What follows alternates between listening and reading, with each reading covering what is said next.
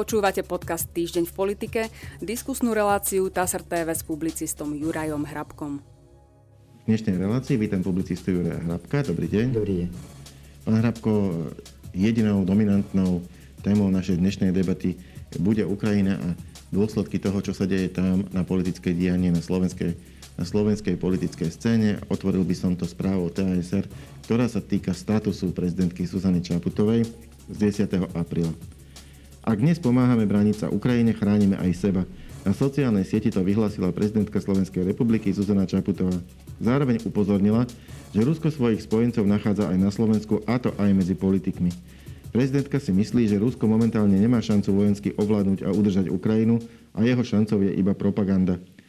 Nie pochyb, že svojich spojencov nachádza aj na Slovensku, a to aj medzi politikmi. Nenávisť priťahuje nenávisť, klamstvo si rozumie s klamstvom, konštatovala hlava štátu. Udalosti v Buči, Mariupole a na ďalších mestách Ukrajiny svedčia podľa Čaputovej o prvoplánovej a samoučelnej krutosti, ktorej dala vojna voľný priechod. Ruskú politickú elitu ovládol duch stalinských čias, keď si moc uzurpovala právo rozhodovať o životoch ľudí aj celých národov, poznamenala prezidentka. To znamená, ten status bol napísaný veľmi ostro na to, že ho formulovala hlava štátu. Chcem sa opýtať, aký bol jeho zmysel a význam čo, e, čo tým vlastne e, prezidentka možno mienila alebo možno e, urobila? No to je otázka na pani prezidentku. Mm-hmm. Ja to môžem povedať iba ako to vnímam zo svojho uhla pohľadu. Nemôžem hovoriť za pani prezidentku. Samozrejme neviem, čo k tomu, k tomu viedlo k napísaniu takého statusu. No len ten prímer s tým klamstvom podľa mňa je veľmi nevyšiel.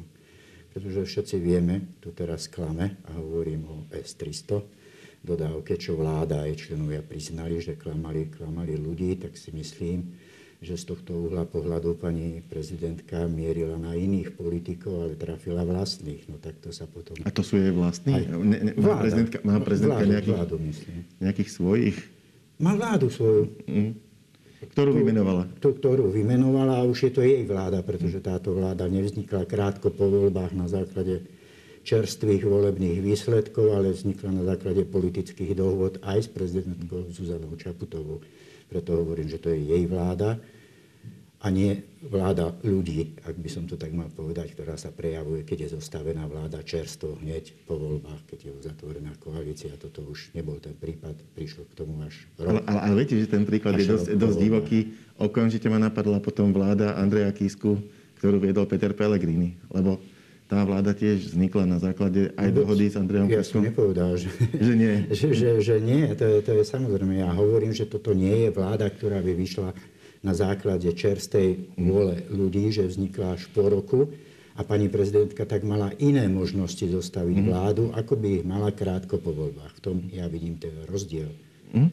E- a čo sa týka toho, že má ruská propaganda e, svojich zástancov aj medzi slovenskými politikmi, to naráža, naráža na oficiálnych, ja neviem, parlamentných politikov alebo, alebo nejaké mimoparlamentné sily, či nevieme? Opakujem to, ja neviem, ale faktom je, že, že takí v parlamente sú. Viete, že dlhodobo kritizujem, že ešte stále funguje v parlamente skupina priateľstva s Ruskou federáciou, aj skupina priateľstva s Bieloruskom. A to aj napriek tomu teda, že Ruská federácia označila Slovensko za nepriateľský štát, tak my sa s nimi chceme priateliť aj naďalej, respektíve tá skupina. A čo je hamba parlamentu ako celku, nielen tých členov, ktorí sú v tej skupiny. Možno na toto mierila pani prezidentka. Nie. Slovensko rokuje s Ukrajinou aj o možnosti dodania hufnic Zuzana, či o oprave poškodených bojových vozidel. V nedelnej diskusnej relácii o 5 minút 12 v RTVS to povedal minister obrany Jaroslav Naď, s tým, že v prípade húfnic by sme ich predávali Ukrajine, teda nebol by to dar, bolo by to, bol by to predaj. Šéf rezortu deklaruje, že o odovzdaní systému protivzdušnej obrany S-300 Ukrajine rozhodla vláda. Kabinet o tom rokoval v utajenom režime a prijal k tomu uznesenie, ktoré nebolo zverejnené, lebo by utajenie stratilo význam. Konštatoval. Podotkol, že aj s Ukrajinou bola v utajenom režime podpísaná zmluva. Uvádza TASR. Prvá otázka na túto tému. Je teda správne, že sa Slovensko rozhodlo pokračovať v podpore Ukrajiny dodávkami zbraní, a teda nie hociakých, pretože aj ten, aj ten systém S-300, aj hufnice Zuzana, to, to, to nie sú žiadne že munície alebo prilby, to sú, to sú významné, vážne zbraňové systémy? Ja si myslím, že áno. Ja si myslím, že áno. Ukrajina nič viac tak nepotrebuje dnes, v tejto chvíli, v tomto momente, ako sú zbrane. A myslím si, že aj toto je aj naša vojna, alebo ak chcete, je to aj naša vojenská špeciálna operácia, ak mám dodržať slovník ruského prezidenta Putina, takže myslím si, že áno, pretože je to aj naša vec. Ja nemyslím si, že ktokoľvek, čo len trochu so zdravým rozumom by chcel mať za nového suseda Rusko. Zvlášť, keď je v takejto kondícii? No, zvlášť, keď je na jeho čele Vladimír Putin. Tak si nemyslím, že by to kdokoľvek privítal alebo chcel, tak aj preto považujem to, čo sa deje na Ukrajine, aj za našu vec, tak povediať v úvodzovkách.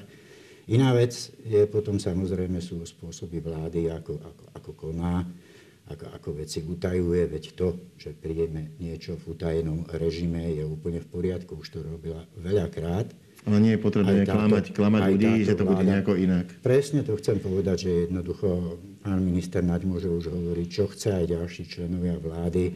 Minister jednoducho nemôže a nesmie klamať, alebo potom ak klame, tak nemôže a nesmie byť ministrom.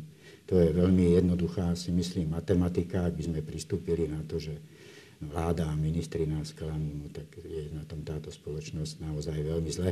To bôž, keď hovorím o vedomom a verejnom klamstve. E, médiami prebehli informácie, že sa ruskej strane podarilo znišiť systém S-300, ktorý sme my darovali Ukrajine. Dokonca to podporila túto teóriu aj ruská strana vyhlásením, že sa jej podarilo zničiť systém, e, protiletecký systém, ktorý Ukrajine daroval niektorý z európskych štátov, by mohlo poukazovať na nás.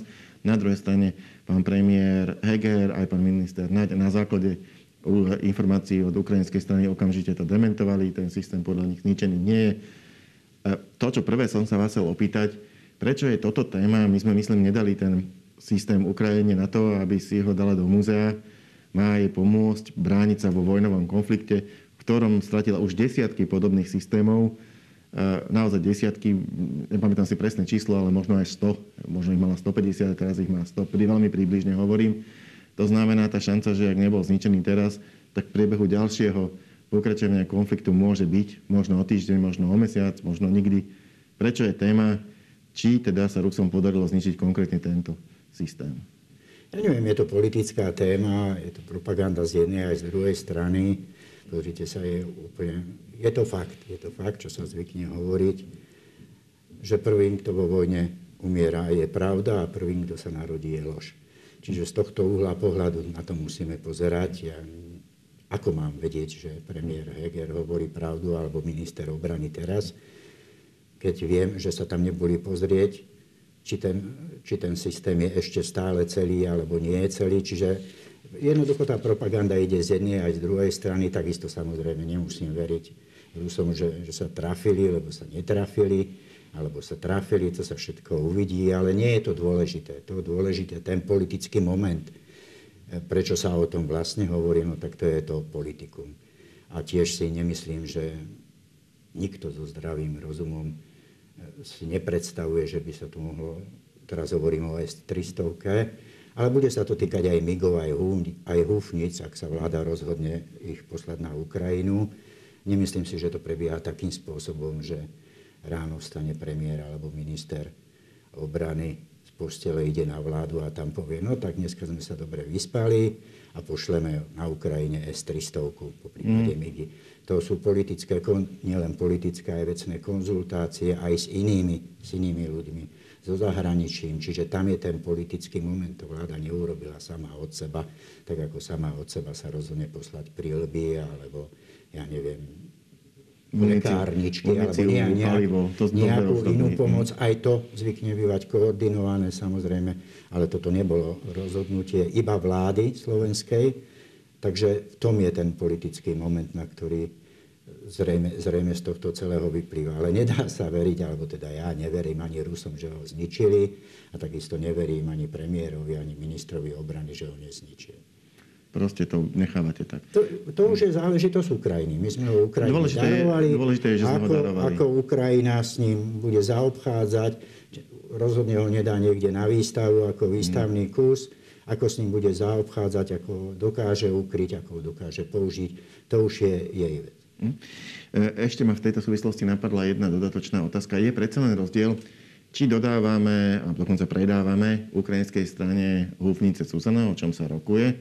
A, ale, a iná vec je, sú tie migy, ktoré ste vy spomenuli. E, v tejto chvíli my máme slovenský vzdušný priestor chránený práve týmito migmi. E, ak by sme ich odovzdali, potrebujeme si zabezpečiť ochranu vzdušného priestoru od niekoho iného. Jednoducho je to tak už aj, sú aj iné hrozby, než len vojna, sú napríklad teroristické alebo ďalšie. To znamená, my by sme už mali v takom prípade náš vzdušný priestor kompletne chránený inými ozbrojenými silami, než sú slovenské. Lebo S-300, ktorá bola naša, sme darovali Ukrajine a takisto naše lietadla by sme tiež darovali Ukrajine. Neostali by slovenskej armáde nejaké vlastné prostriedky, ktoré by, by mohla, mohla vlastne tieto úlohy plniť. Nie je to príliš riskantné, nie je to také neviem, ne, nevzdávame sa nejakej spôsobilosti, ktorú by sme možno potrebovali? Ja si to nemyslím, ja si skôr myslím, že by bolo riskantné, keby sme my a celý Západ Ukrajine nepomáhali proti ruskej invázii, že to by bol oveľa väčší, väčší risk. My sme predsa len členom NATO, ktoré dokáže zabezpečiť náš vzdušný priestor, dokáže to aj Slovensko v spolupráci s inými krajinami, či poviem Česko alebo Polsko, Maďarsko, s hociakou krajinou, keď sa dohodneme, Teraz tie zbranie sú potrebné na Ukrajine a tam ich treba dodať. Hm? A veriť, že budú teda aj použité tak, ako majú byť. Vráťme sa ešte k S-300. E, predseda opozičnej strany Smer SD Robert Fico sa zverejnením detailov o presune obraného systému S-300 na Ukrajinu dopustil vlasti zrady.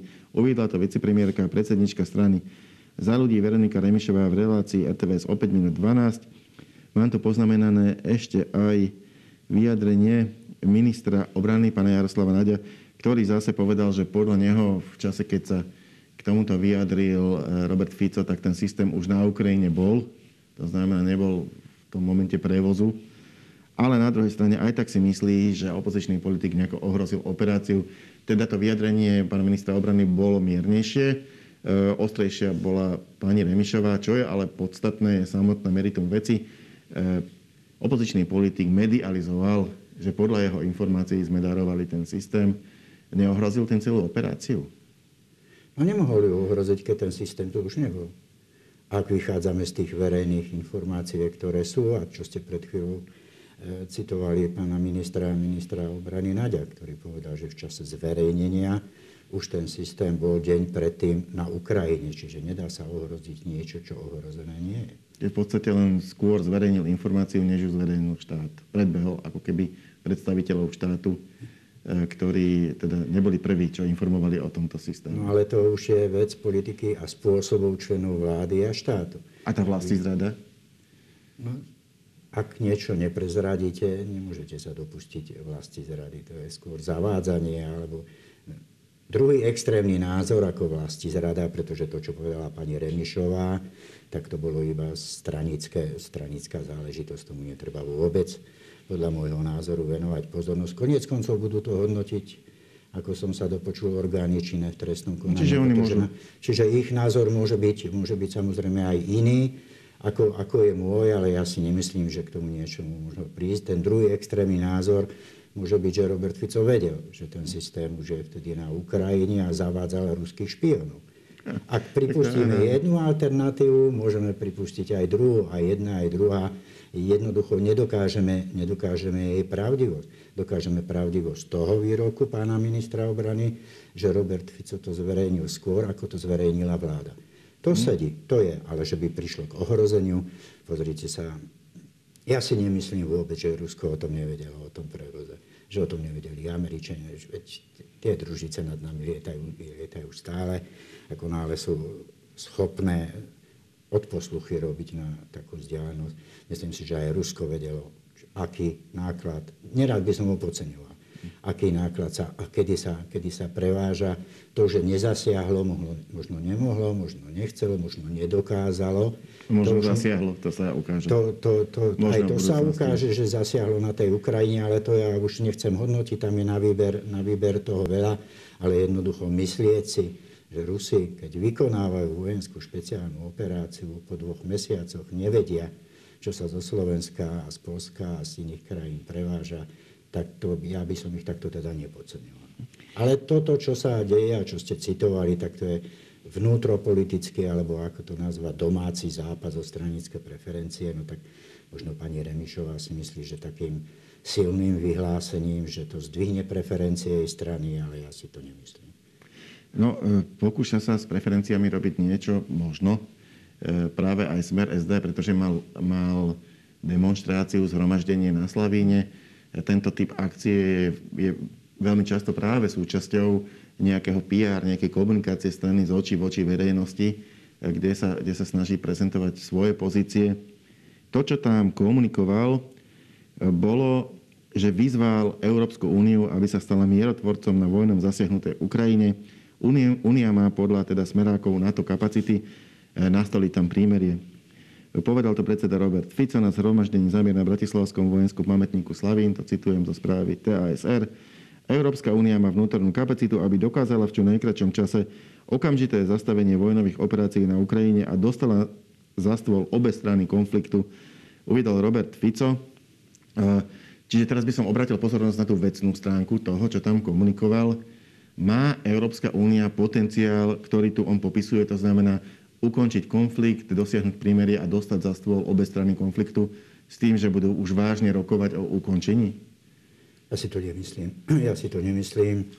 Ak by Európska únia taký potenciál mala a nevyužila ho, tak sa v podstate stáva spolupáchateľom tých zverstiev, ktoré sú teraz na Ukrajine. Takže aj z tohto dôvodu si nemyslím, že má taký potenciál. Potenciál ukončiť vojnu má v prvom rade Ruská federácia a osobitne ruský, ruský prezident Putin.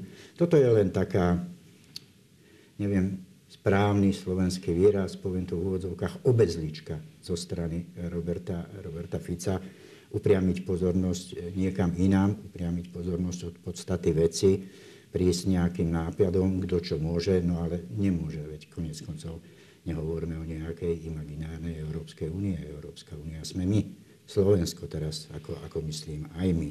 Čiže ja si nemyslím, že Európska únia taký potenciál má. Ak by ho mala, stala by sa spolupáchateľom.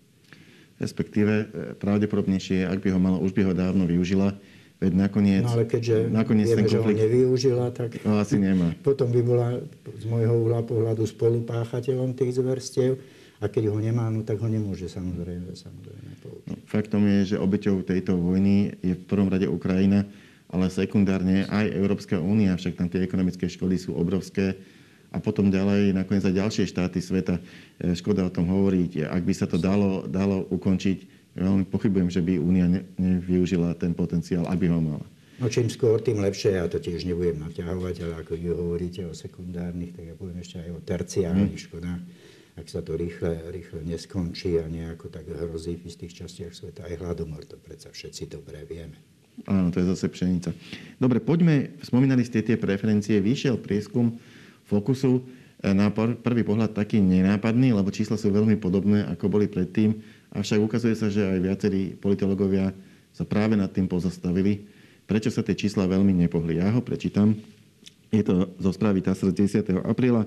Ak by sa voľby do Národnej rady konali na prelome marca a apríla, vyhrala by strana Hlas SD so ziskom 19% hlasov.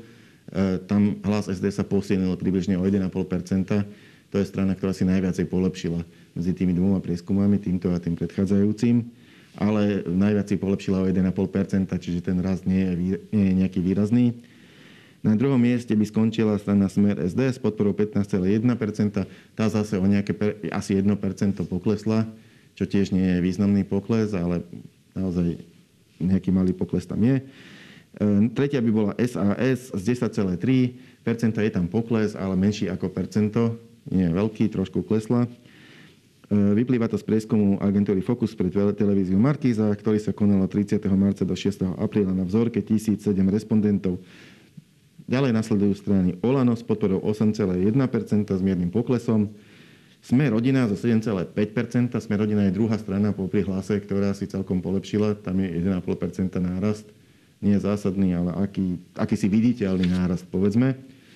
No a potom Progresívne Slovensko so ziskom 7,3 hlasov, tam je veľmi mierny pokles.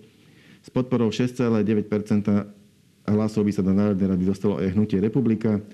zo 6,3% hlasov KDH, tam je asi polpercentný náraz, čo je pri týchto už pri týchto hladinách celkom akože dobrá správa pre KDH-kov. Pred ranami parlamentu by skončila ľudová strana naše Slovensko so ziskom 4,5 Aliancia zo 4,4% SNS z 3,6 za ľudí z 2,5% Dobrá voľba umiernení, ktorí majú skoro 2% 1,9 presne. Maďarské fórum s 1,6% a strana spolu s 0,7 hlasov. Tá, tú otázku som jemne naznačil už na začiatku medzi tými prieskumami sa rozbehol naozaj veľký konflikt e, na Ukrajine, čo je náš východný, východný sused, ktorý obrovským spôsobom ovplyvňuje aj dianie na Slovensku. S preferenciami pohol zatiaľ iba veľmi, veľmi mierne.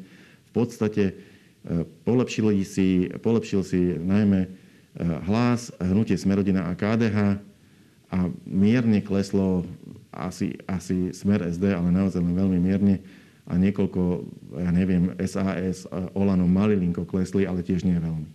Takže prečo taký malý efekt na preferencie?